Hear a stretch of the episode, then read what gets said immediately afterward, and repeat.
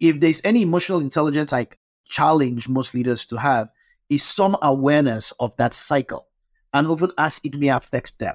And so I always asking people to stand from a point of humility and have a certain kind of assumption. And the assumption I make is that people don't want to change or will not embrace a change or will not support an effort, not fairly because they are against it. That is not always my first stance. It may be because they do not know how that change will impact them. They've never experienced that type of change before, or they are in a position to lead where they are incapable of leading. Creating great products isn't just about product managers and their day to day interactions with developers. It's about how an organization supports products as a whole, the systems, the processes, and cultures in place that help companies deliver value to their customers. With the help of some boundary pushing guests and inspiration from your most pressing product questions, we'll dive into this system from every angle and help you think like a great product leader. This is the Product Thinking Podcast. Here's your host, Melissa Perri. Hello, and welcome to another Product Thinking Podcast episode. Today, we're going to talk all about how to get buy in when you're doing big organizational change or doing transformations to more of a product led company. And we're going to talk about developing emotional intelligence and awareness in product managers so that you can read the room and get that buy in too. And I'm joined by Christian Idiodi, who is an SVPG partner. Welcome, Christian. Melissa, thanks for having me here today. It's great to have you. So I'm really excited to talk to you. Like I said, I was catching up with Marty Cagan in Oslo, and he was like, You have to meet Christian. Have you not met Christian before? And he's just singing your praises. So, you know, I've seen you talk at a lot of conferences, and I love what you talk about. And, you know, your presence and everything is absolutely amazing. So I'm so excited to talk to you today and to dive into these topics. Right. So, Christian, can you tell us for the audience too a little bit about how did you get into product management and what you were doing before you landed at SVPG? Melissa, I often joke with people about getting into product management the way everybody got into product management. Getting a master's degree in product management and a PhD in product management. Now, am I the only one? Probably not. I was actually pre med in college. I got into product management by joining a company and winning a competition, like a business plan competition. And I started to manage an innovation budget and then led product at the company. There was really no formal discipline then, but I've done product work at a startup out in Virginia. I've done product leadership work, leading a major transformation at a global company, Merrill Corporation, for several years. And that was prior to becoming a partner at SVPG. So most of my experience, uh, you know, I've built over 200 products in my career, some really iconic, a lot in the HR technology space, in financial services too as well and I do a lot of work with marketplaces. But today I do most of my work advising, coaching, and training executives, product teams, and leaders on how to build great products. That's great.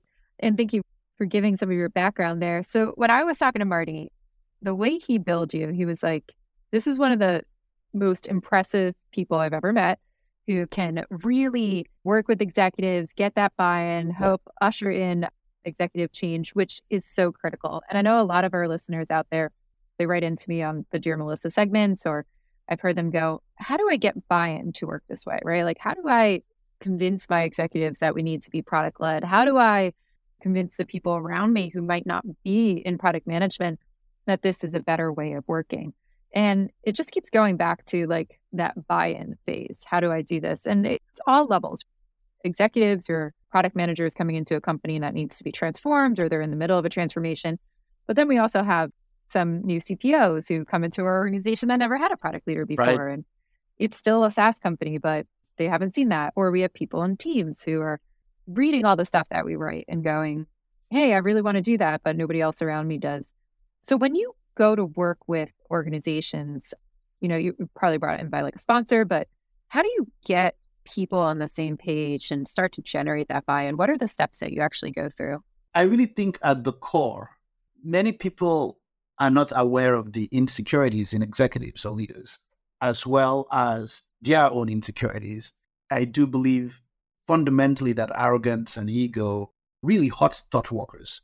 One of the cycles that really hurts our current environment, and that's any corporate environment, is this idea that people are promoted into a role to do the role and not to learn how to do the role.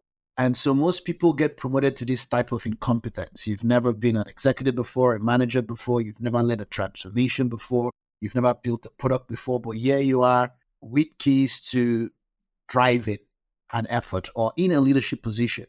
And the second you become a leader or a manager, you've lost all of the psychological safety opportunity to say things like, I don't know, I'm not sure, I need help. And those things really drive an unfortunate cycle of imposter syndrome, insecurity, arrogance, ego. I am right, you're wrong.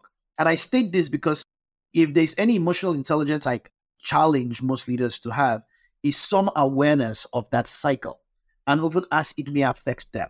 And so I always asking people to stand from a point of humility and have a certain kind of assumption. And the assumption I make is that people don't want to change or will not embrace a change or will not support an effort, not fairly because they are against it. That is not always my first stance. It may be because they do not know how that change will impact them. They've never experienced that type of change before, or they are in a position to lead where they are incapable of leading. It's like saying that, you know, I argue that number one reason why people don't experience good coaching is because they haven't been coached well themselves. Or the number one reason they don't give good context or provide good clarity to others is because their manager, their leader haven't hasn't given it to them. So what I typically do in trying to drive any meaningful adoption or sponsorship or effort is I seek to understand. And in the same light, we might train a product manager to do discovery. I tell people to take it very seriously to do discovery on the sponsors and leaders or people within an organization that could impact an effort. And that is in a similar light of learning. You're going in to learn. You're not going in with a position or a perspective or to influence. Your first point or perspective should be to try to understand not just where that person is, what's going on, the opportunities, the challenges, the obstacles in their work, but to understand that person's role and position in that effort. You're trying to tune into the What's in It for Them radio station. And for the most part, I go very deep in my discovery. I want to understand your latent needs, your latent pains. But I mean, I'm thinking in my head, what gets Melissa a bonus at the end of the day? What gets her praise from her manager? What actually makes her gets her praise from friends at home? What triggers her ego? What will, you know, and if you can align the goals and the interest of the sponsors to your effort, it's very hard for people to self sabotage. But it's very easy for people to self preserve themselves, to hold on to what they think would be risky for themselves or as individuals or their careers. So, first guidance I give leaders got to do discovery on the key people in an organization, absence the key problems. Many people are very good. It's kind of this intellectual exercise of identifying all of the problems. And you can imagine coming to a CEO and saying your baby is ugly. In some ways, you know, we can come to terms with that, but at the end of the day, it's still your baby. There's no other person accountable. There's no nice way of sugarcoating something sucks and a leader not feeling accountable for that environment. No matter how much they agree. Yes, it is terrible. But like, who else? The buck kind of stops with me to fix this. So are you saying I am terrible? People automatically become defensive foundationally take out ego and arrogance, seek to understand before you're presenting your perspective.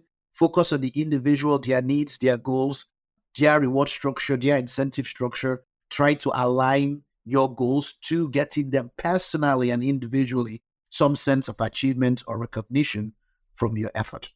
I think that's so important to to bring that empathy in there, and I'm so happy that you said it. Now, a follow up question that I get a lot too yes. is if you're not working on the same level as the executives, you might not have some transparency into how they're rewarded. And I think a lot of people too who have never been an executive before don't understand sometimes the dynamics of that reward structure, what's on the line for people in the C suite when it comes to their delivery and what they're on. So, can you explain a little bit about what might be typical incentives or how can you go about to understand the reward structure of a company, especially when you're not in the C suite or a peer of that person?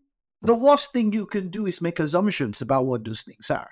My very first go to is to actually ask people, how do you get incented? What are you measured on?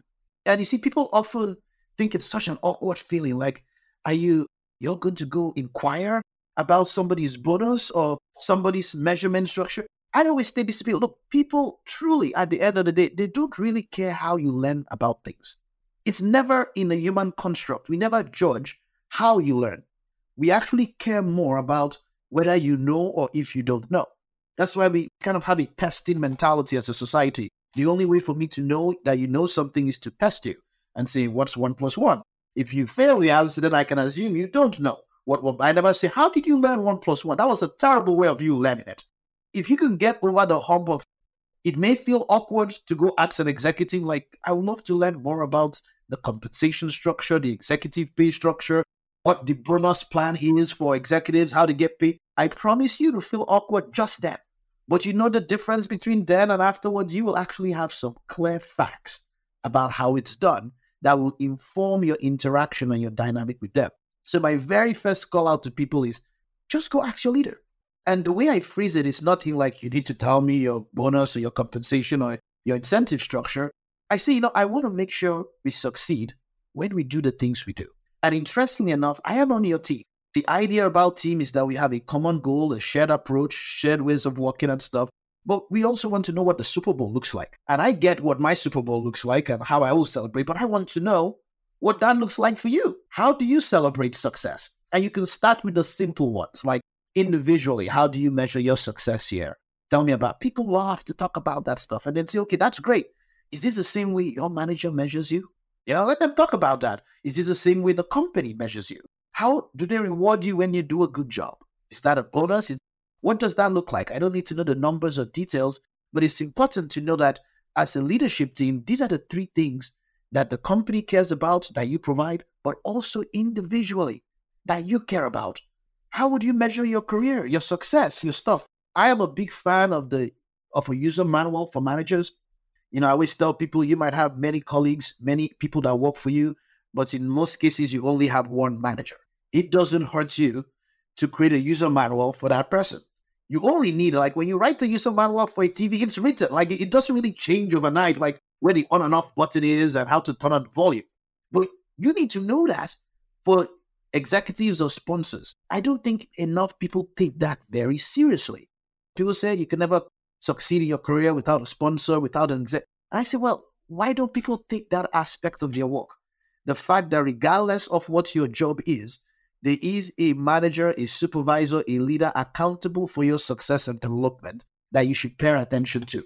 Right? I would suggest to people take the time. There are people that are true stakeholders. That's a whole different dynamic. I think people call everybody a stakeholder. It's not a long list. The real, true stakeholders. It's not 5,000 people or everybody in a company. I mean, if you're sponsoring a transformation, if you're leading an effort, if you're a product manager, this is not a list of 200 people. I'm talking five take the time to understand their level of interest against their level of influence in what you're doing. Take the time, if they have high level of influence, to understand, create a user manual on them to understand what drives them, what motivates them, how they are compensated. There is nothing wrong with just going out and asking. That's a great one-on-one. A great one-on-one with them is not like, you know, give me an update or a status report or help me fight this fire. It is, I see you, I see your value here. I am on your team. I want you to be successful. So tell me what that looks like. I have not met any leader that will shun that kind of conversation or look, they're actually more impressed with that dynamic because they spent a lot of time talking about themselves and somebody else truly cared about making them successful. So if you do that, you set yourself up. All the other conversations are much easier after that because you're looking at it through the lens of that individual. So of course, there are different metrics by different companies that you can look at, whether it's you know equity compensation, performance. Different companies use different formulas for rewarding or incenting leaders or, or getting their targets. But there is absolutely no better, no clearer way of getting this information than inquiring from a leader. I've never also been met with anybody who's like, no, I'm not going to tell you that, or that's bad, right? Like here, Like you said, you care about that person. And I think that shows so much empathy for their position and, you know, that you want to help them, help them be like the best they could be and get yes. their bonus and get all those things. I love that. So let's say that you've got an executive in this situation. And I see this a lot at large companies, and you worked at some really, really large companies. Especially ones going through transformations. So we've got executives, they have been not leading in a traditional product company. They've hmm. been leading a financial services company and now they're adopting a product led way or something like that. I work with a lot of banks. So my head goes there immediately. But let's say we've got all those executives in the top space. They hear about this great product led focus and technology is changing the games and they want to get to more of a product led place. You go and you find out their incentives and you hear about the revenue incentives and all those things, but they don't quite grok product and they don't understand why they need to understand product. And I run into this all the time, right? Which is, hey, no, product is something that the teams do and they work with the engineers. But like, we don't have to care about that as executives yes. and the middle leaders yes. and, you know, the VPs or anybody like that. That's not us. That's just what the teams do. They just do those things. How do you start bringing a focus to the executives, to those middle leaders that product management is not just for the teams, right? Like, how do you start to get them to understand that their jobs need to change? And how do you fight that inertia too, yeah. where yeah. they might be technically doing things that they weren't doing for the last 20 to 40 years in those roles, and now they have to do new things? I'm glad you are feeling the pain like you've had this exact scenario. Yeah. I am connecting with you on this, Melissa. It's a very, and you know, one of the things that I think we share philosophically, I always, uh, with Marty, we, you can kind of see many executives. They're all smart people. They read all the Harvard Business Review journals and articles, and they see all of the performance of tech enabled company and the growth of all of these companies and all of the th- startups.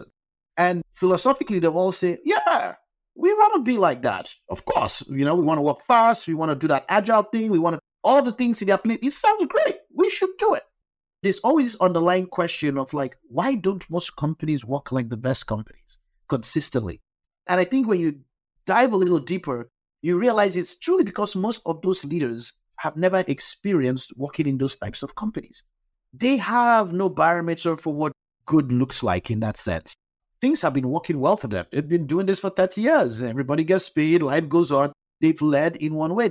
It's like everybody understands like command and control is not great. Even if you ask a leader that is doing command and control, they will tell you that. It's like, but you're doing it. It's like, I don't know any better. My manager commands and controls me, and look at me. I'm successful. I did well. So I can command and control the next person. So foundationally, first of all, I come from the school of thought like, let's assume good intent. These leaders, they want the outcome from what this change will be. They're like, yeah, we've had this product led stuff go do it. You know, I don't know what I need to do about it, but I'm not going to get in your way. And they cannot understand it. And truly, what's happening is that they do not know what they need to change or are equipped to do what they need to change to create that environment for this to succeed. If I come in with that mindset and I always coach people around this, then your job kind of changes from trying to, you know, convince and influence and and you're realizing like I've got to coach a skill in these people if we're clear about why we are making the change, because we want to get opportunities we could not before, we want to respond better to our customers, we want to grow our business, great. And I say, well, product management, actually, one of the techniques I do is absolutely ignore the idea of product management and what it means because those things feel very foreign. It's almost like my department is called, you know, marketing or sales. That's their problem. And so I kind of describe it to executives like they are choosing to play a different sport and I say, look, for many years, maybe the sport you're playing, maybe it's a project management sport. I might say you're playing hockey.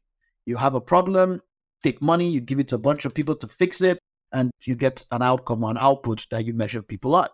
And I say, well, I hope you recognize that this whole product led idea, you are choosing to play different sport. You're choosing to say, rather than telling people what to do, I'm going to give them problems to solve. Rather than funding projects, I'm going to fund people to solve problems. Uh, rather than measuring outputs, I'm going to measure outcomes. I mean, these are some of the foundational differences in the sport. And to play this new game, you need a different team. You have great athletes, but you need a different team. In our world, we probably call those people product managers, designers, and engineers and stuff. But I get it. That's one thing that has to change. We have to staff up a different team. The second thing I have to tell them is you play on a different field. The environment is different. You were playing hockey, now you're playing basketball. Be like the athletic people, sure, they can play basketball, but I tell them, you know, it's hard to convince a two footer that they can dunk the ball. You may need to equip the team differently. One is playing on ice, one is playing on a different type of ground. And I'm saying that's the environment that you as a leader needs to provide. And I say your job is a little different because we are playing a different sport. You might need different tools, you might need different staffing. So we need to hire different people. We need to coach them differently. We need to provide them context through a vision, a strategy. But most importantly, the environment has to change for them to have a chance at winning. And this is where I need your help. And I don't want it to be fuzzy about what does your help mean because I know you already support this because you said to me you want the outcome. So I want to be clear about what your help means. The job of a leader is twofold. You want to provide clarity on the context you want to provide a culture, the environment in which we go do those things. As a manager, you need to staff the team, coach the team, and align them to objectives. So I can break that down for you. And I want to be clear about where I need your help. So what I do with that is I try to put it in their head in some way that they can connect with. So that it doesn't feel like personally they've done something wrong or like there's something they need to fix or they are broken in some way. I'm trying to say we all made a choice to play a different sport. None of us have ever played this sport before. Like you don't show up on the first day of basketball and start doing all kinds of dunks and moves. You're going to travel a little bit, bounce the ball wrongly.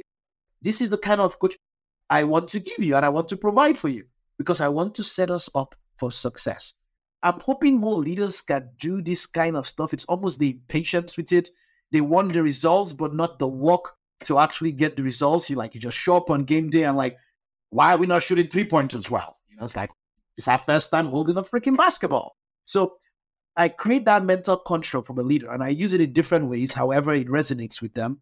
And I try to have them embrace the idea of like, okay, what do I need to show up to get good at? And I say, well, you know, this product management thing is, is this different ballgame. We should learn about what it means and what good looks like.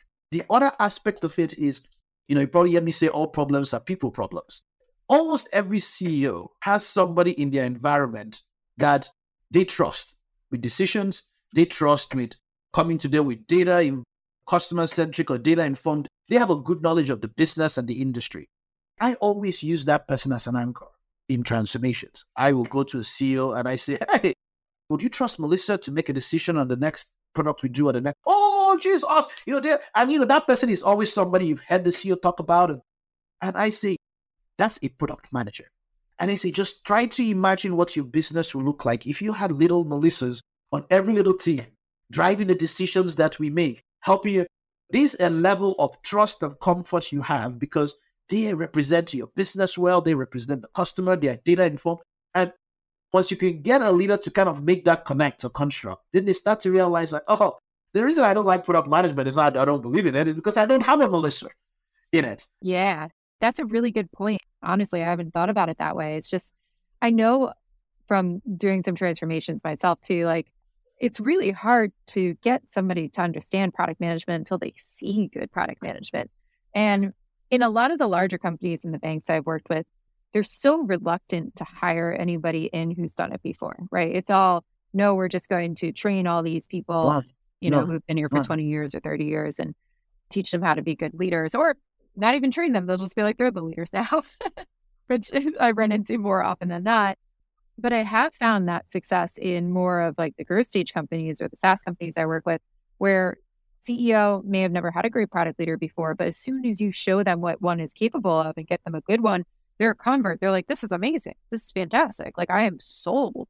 I like that approach of what you're doing, where it's like, take the person that this person, the CEO trusts or this leader trusts, and have them be like, that's a good product manager. But how do you get the buy in, I guess? What if that person is like, doesn't want to be a product manager? What if they're like, oh, this product leader thing is not for me? And that's great because they are doing product management work.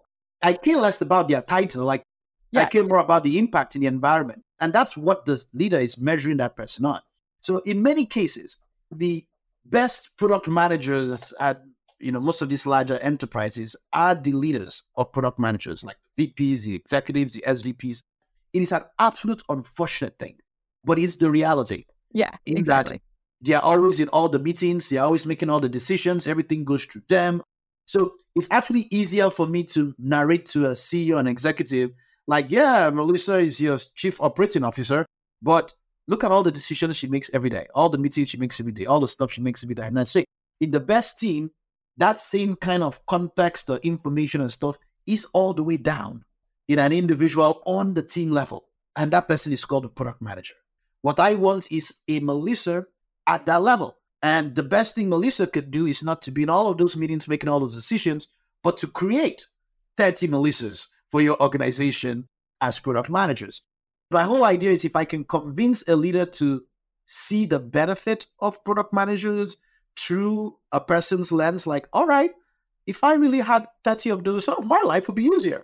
I will, you know, have less stress. We're going to win in that way. And I say, well, you know, the best companies have figured out that to win the sport of solving problems for customers, if that they will create 30 of those. It's not a knock on the discipline when it doesn't work. Most of the time, it's like individuals, or you've not experienced a good one in that sense. So you're absolutely right.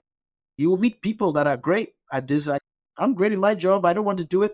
And I say, yeah, but you are doing it because you're in every meeting, every decision. You approve of everything the company runs through you. You know, you're on every major project. You're driving every initiative.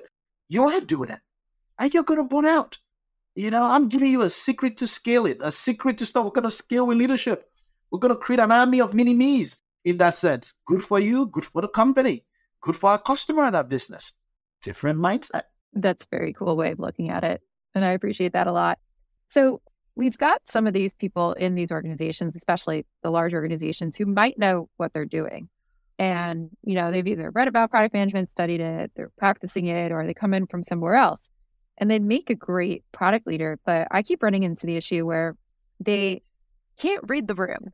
I've seen this a lot in junior product managers and executives too. And it's one of the biggest things I see holding back some awesome product leaders. Like they yeah. might get to director or VP, but they just can't yeah. get into the good graces of the CEO, or they're just not accepted into the executive team. They're not like seen as an actual executive, like a big leader of the organization. And that lack of emotional yeah. intelligence and mm-hmm. understanding mm. a lot of the stuff that we're talking about holds them back from getting the positions that they want. How have you seen, like, you're very good at this, obviously, like reading the room, talking about all the stuff that we did. What's your advice for people who are struggling with that to understand why it's important, but then also to get up to speed on how to do yeah. that, how to read people, how to understand them? It's a great question. I think I started by talking about arrogance and ego and insecurities, imposter syndrome, and people promoted into a point of incompetence. It is painful for me to watch. I didn't understand that I was good at this until I started to feel the pain of watching people struggle with this. Like on the other end, as an executive, and like watching people in the room, I'm like, this person is missing the whole point here, or they just completely miss this. I kind of mentioned before, people don't care how you know, they just care that you know. Almost every executive environment, almost every leader, it's almost like a test for people. Your PowerPoint presentation, you can, and unfortunately, people are showing up for a test. In an exam, they didn't get a playbook, a reading guide, a study guide for, and they are surprised that they are failing in that kind of stuff. Here's the deal I always advise and coach people to position themselves from a stance of ignorance, like you don't know anything. It's the most awkward feeling for leaders and executives or product managers, which are meant to be born with competence. And, and why I'm driving this is a trust factor. At the core, there are different types of trust. There's character trust, caring trust, communication trust, but competence trust is the big one in our environment that people use to judge us. Can you do the job? Do you have the skills to do the job? Do you know what the job is? Are you delivering at the expectation or the level we want in the job? Unfortunately, people don't even know what that level is or what that expectation is. And so, what I tell people to do is you've got to do some heavy lifting in the beginning to build trust. People do not know that you know things.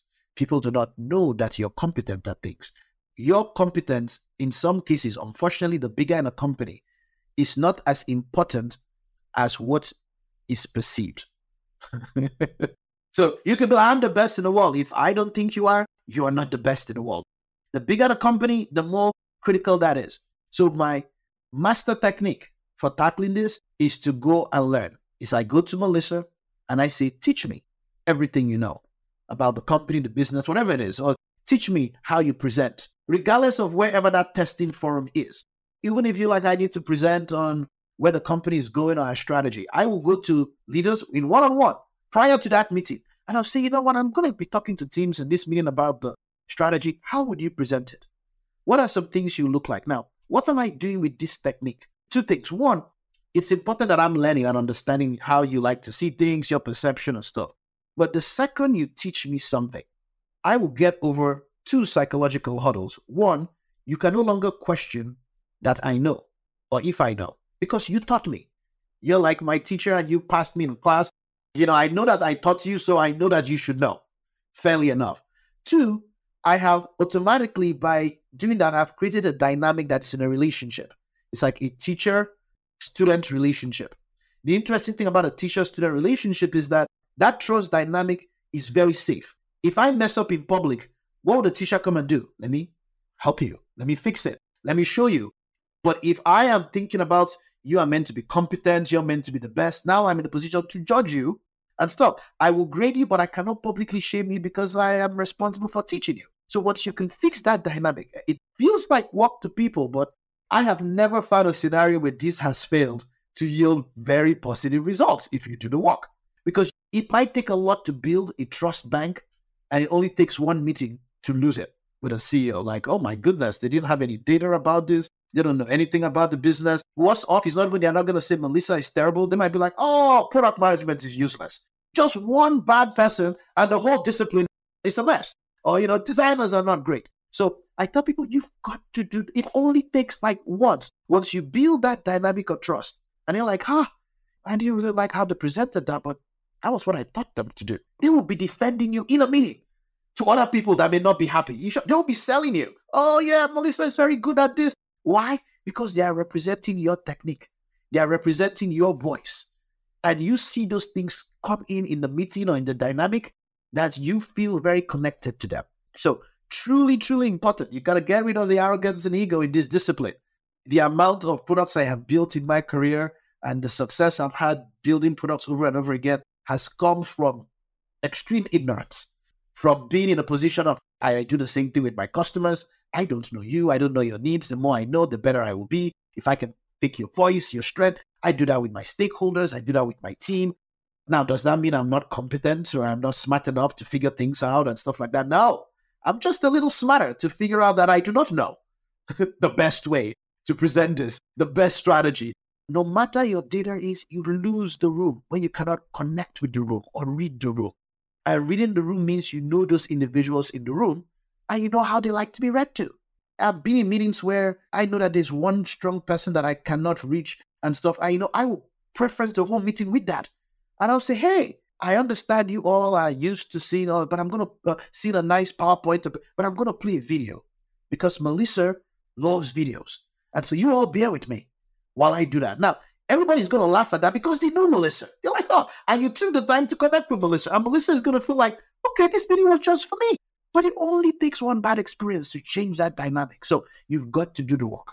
It's very great advice. So when you're working with executives or in these areas and priming them for change and digging in. Is there ever a situation where you're like, this is hopeless? I can't get through to them? Or do you feel like these techniques are, I know it's such a, dismal thing to say, but like all the time. Ever? Okay. All the time. Don't feel bad about Yeah. And you can understand those dynamics. There are many cases in which you might always be like, oh, or you can just see somebody blame everybody else when they... I always go back to that first anchor of like maybe you don't know, maybe you're not sure, maybe you're ill equipped. I don't just assume like evil intent. You don't want good or can. I was like, you know, maybe you don't know better in some ways. I will say this: some of the most impressive transformation stories I have come across have come from places and industries I did not expect. Meaning on paper, you know, I think I was working with a big agricultural company. I'm just like, no, yeah, no, it's like a hundreds of years old. You make you know, agricultural equipment for farmers. And we are like, you know, those people have been here for 45 years and 30 years, and my children's children have been here. And you're like, you want to become a modern tech company and do stuff? Yeah, just mentally in your head, you're like, I have doubts. I have serious doubts. But then you meet people, and going back to my point, they are humble, they are eager to learn, they are self aware to understand what they do not know, and you feel excited about the journey. But those people you see them in meetings saying, I am not really sure how to make this work, but I want to make this work and I'll be vulnerable about it. And I need you all to help. Boy, I've seen some of the most amazing transformation journeys come from that. One of the best arguments I had is that organizational transformation starts with individual transformation. Leaders, executives, they have to transform themselves before they can transform the organization. I think if you go with that playbook, you start to approach the work a little differently. But you're absolutely right. Have I made recommendations to CEOs and that they've got to fire like some people on their team because they're absolutely. Have I made recommendations to boards that to fire their CEO because their CEO is not the person to lead? Absolutely. But it doesn't come from the point of me initially assuming that they're going to fail or they don't, I mean, it's, hey, we've coached this person, we've seen this, you know, your journey is significantly going to be more difficult because this individual cannot grasp these concepts, cannot support it, or is resistant to doing the work to doing it. And not saying they're not a great person, you know, maybe they're just not a great person for this effort in that sense. Yeah. Yeah. So what I'm getting from you and what I'm hearing is a lot of this success on these transformations start with the leaders willing to transform themselves, looking at their jobs and saying, Hey, I'm going to put in the effort. So let's all put in the effort and willing yes. to do that work. Is that what you see as the difference between successful transformations and not? Or is there other factors that you've seen really play into that too? I mean, there are several factors. I, I do say yeah. the factor you called out about the executive buying or starting at the top or at the CEO mm-hmm. level, mm-hmm. not outsourcing the mindset of it and recognizing they work they have to do in changing their language, changing their behaviors, changing the environment to enable this to be successful is consistently true in the most successful companies the CEO or the top executive is the champion of it, and they are doing their own transformation to support it. Obviously, strong product leadership is key because they are responsible for staffing and coaching a competent team, as well as providing contextual vision and a strategy on that journey. Competent product managers on the team is important, but you know, you need good leaders to hire, train, and coach those people and to retain them too as well. You need to have an empowered culture. So how you work is important. So there are many elements in this that, if you ask me, what have you found to be consistently true in those transformations? I could point to some of those elements. Interestingly enough, when people say, if you come back two years from now or three years from now, how would you know that we're doing a good job on this journey? You know, I, I love um, Bill Campbell always argues the most important thing is an empowered engineer. I always go to an engineer and I say, What are you working on? And if the engineer, sure, they can articulate what they're building or working on, but if they can connect it to an outcome, if they can talk about it in the same power or magnitude as a CEO. Like, oh, you know, we're here to change the world. We're trying to drive customer engagement. We're going to be the best company on it. When you hear that from a you know, an engineer, the doer in an organization, it means that this kind of this flip, kind of an empowered organization has happened. The connection between the person that leads all the context and strategy and the person doing it is very strong. Bigger companies, there are many, many layers between that top person and the actual person putting in the code. And when you start to see that that person putting the code articulates stuff like that leader, you have transformed that environment. And that's very powerful. That is definitely something to look forward to, I think, for a lot of companies out there. Well, thank you so much, Christian. This has been great. I've learned a lot from you and I've really enjoyed this conversation. I'm sure everybody out there is listening now too is pretty excited to maybe go use some of these techniques and get their buy in. If people want to learn more about you, read about your blog posts or get in touch for some work, how can they reach out? Please visit us on svpg.com. You're welcome to follow me on LinkedIn or Twitter as well. We share newsletter. It's fantastic to get some of these updates, but always happy to talk about this more and more with anyone. Great. And thank you all for listening to the Product Thinking Podcast. Next week, we'll be back with another Dear Melissa, where I answer all of your questions about product management. So make sure you go to dearmelissa.com and submit those questions to me. And I will see you next time.